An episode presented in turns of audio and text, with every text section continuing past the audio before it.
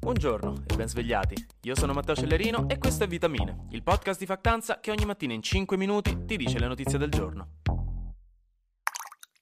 Negli Stati Uniti si continua a discutere in maniera esplosiva della decisione della Corte Suprema. L'opinione pubblica è polarizzatissima e la sinistra è sul piede di guerra. È salita alla ribalta in questi giorni la parlamentare democratica Alexandria Ocasio-Cortez, già molto famosa da tempo e diventata virale al Met Gala dell'anno scorso per aver indossato il noto e chiacchierato vestito con su scritto Tax the Rich, che ha parlato della sua tragica esperienza passata, in cui subì una violenza sessuale, e di quanto sia stata importante per lei la consapevolezza di poter prendere una decisione, di poter avere una scelta se abortire o meno, nel caso fosse rimasta incinta.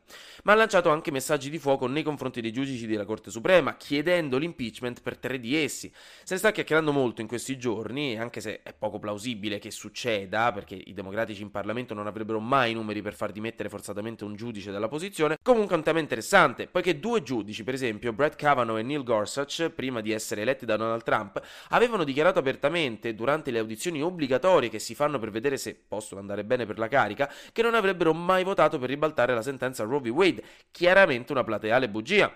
Ma anche il giudice Clarence Thomas, la cui moglie, invischiata a vario titolo nell'insurrezione del 6 gennaio 2021, non si è per esempio mai rifiutato di giudicare casi relativi alla questione, una cosa che per molti rappresenterebbe un palese conflitto di interesse, e quindi queste accuse portano sotto i riflettori delle questioni controverse. In tutto questo la Corte Suprema è scatenata questi giorni, ha già emesso un'altra sentenza super criticata. Ha deciso infatti che un professore del liceo ha il diritto di pregare mentre lavora sul campo da football, e questa cosa, secondo molti, andrebbe a indebolire l'importante linea di separazione tra Stato e Chiesa, specialmente perché, visto il suo ruolo, un professore potrebbe far sentire i suoi studenti forzati a pregare con lui e metterebbe anche in difficoltà studenti con credi religiosi differenti. Insomma, hanno le loro gatte da pelare negli Stati Uniti ora, lasciamoli sbollire per un po'. Tornando in Italia, dove notoriamente non abbiamo mai polemiche o problemi di sorta, questa domenica si è votato per il secondo turno delle elezioni amministrative in 65 comuni italiani. Di base il centro-sinistra ha portato a casa la vittoria, prendendo buona parte delle città più grandi e strappandone altre che prima erano amministrate dal centrodestra. In particolare, ora sono sotto il controllo del centro-sinistra Verona, Catanzaro, Parma, Piacenza, Alessandria, Monza e Cuneo. E Verona è particolare perché il sindaco è Damiano Tommasi, che è un ex calciatore, quindi tutto gossip, mentre il centrodestra ha vinto a Barletta, Gorizia, Frosinone e Lucca. Di base quindi duro colpo politico per il centrodestra, che si è presentato unito sotto la coalizione Lega, Fratelli d'Italia e Forza Italia, che a quanto pare non ha convinto molto, mentre il PD può gongolare un pochino.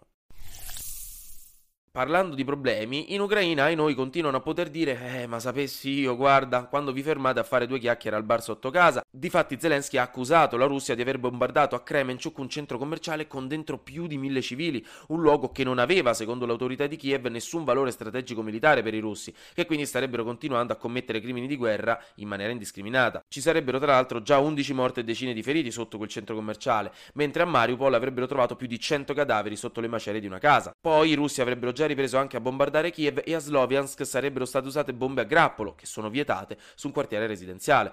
Roba davvero inquietante. In tutto questo Putin, con la scusa delle relazioni diplomatiche, si è fatto una vacanzina in Tagikistan e Turkmenistan, che insieme ad Atlantide e al lato oscuro della luna sono praticamente gli unici posti al mondo ormai in cui non rischia l'arresto se ci mette piede sopra, e poraccio in Russia iniziava a sentirsi claustrofobico, mentre in Germania al G7 i vari paesi del mondo hanno deciso di mettere al bando il commercio di oro russo, e potremmo essere vicini all'inizio delle trattative tra Ucraina e Russia per quanto riguarda il grano. Speriamo bene. Infine, se come me adorate così tanto dormire che non vedete l'ora di morire solo per poter riposare in eterno, visto anche lo stress di questa vita, uno scienziato che studia il sonno, Russell Foster, ci dà qualche piccolo insight. Innanzitutto, esistono persone che hanno un orologio biologico più avanti e uno più indietro. Non è colpa vostra se la mattina siete degli zombie. Se vi sentite in colpa perché tutto il mondo sembra andare a correre alle 5 di mattina e aver risolto il problema della fame nel mondo entro mezzogiorno, non siete voi. È il sistema capitalista che ci ha imposto di andare a scuola alle 8 e poi al lavoro alle 9, ma i ritmi sono biologici. Per tutti quanti sono diversi e non è salutare forzarli. Così come non sono salutari i lavori notturni, perché secondo gli studi il 97% di chi li fa non si abitua mai davvero a vivere di notte e dormire di giorno, e non a caso chi fa questi lavori ha una maggiore incidenza di problemi cardiaci, tumori e malattie immunodepressive. Quindi vedete se riuscite a trovare un lavoro normale, che forse è meglio. Sembra poi che sia vero che mangiare tanto la sera faccia male, è meglio mangiare tanto a pranzo e poco a cena, perché è una cosa da aristocratici quando scoprirono l'elettricità, mangiare tanto a cena non c'è in natura, mentre il prossimo passo per la scienza in questo campo è la cronofarmacologia, ovvero capire a quale ora del giorno è meglio prendere i farmaci, visto che in uno studio dei pazienti malati di leucemia che ricevevano le medicine di pomeriggio avevano un tasso di sopravvivenza doppio rispetto a quelli che le prendevano la mattina. Molto interessante.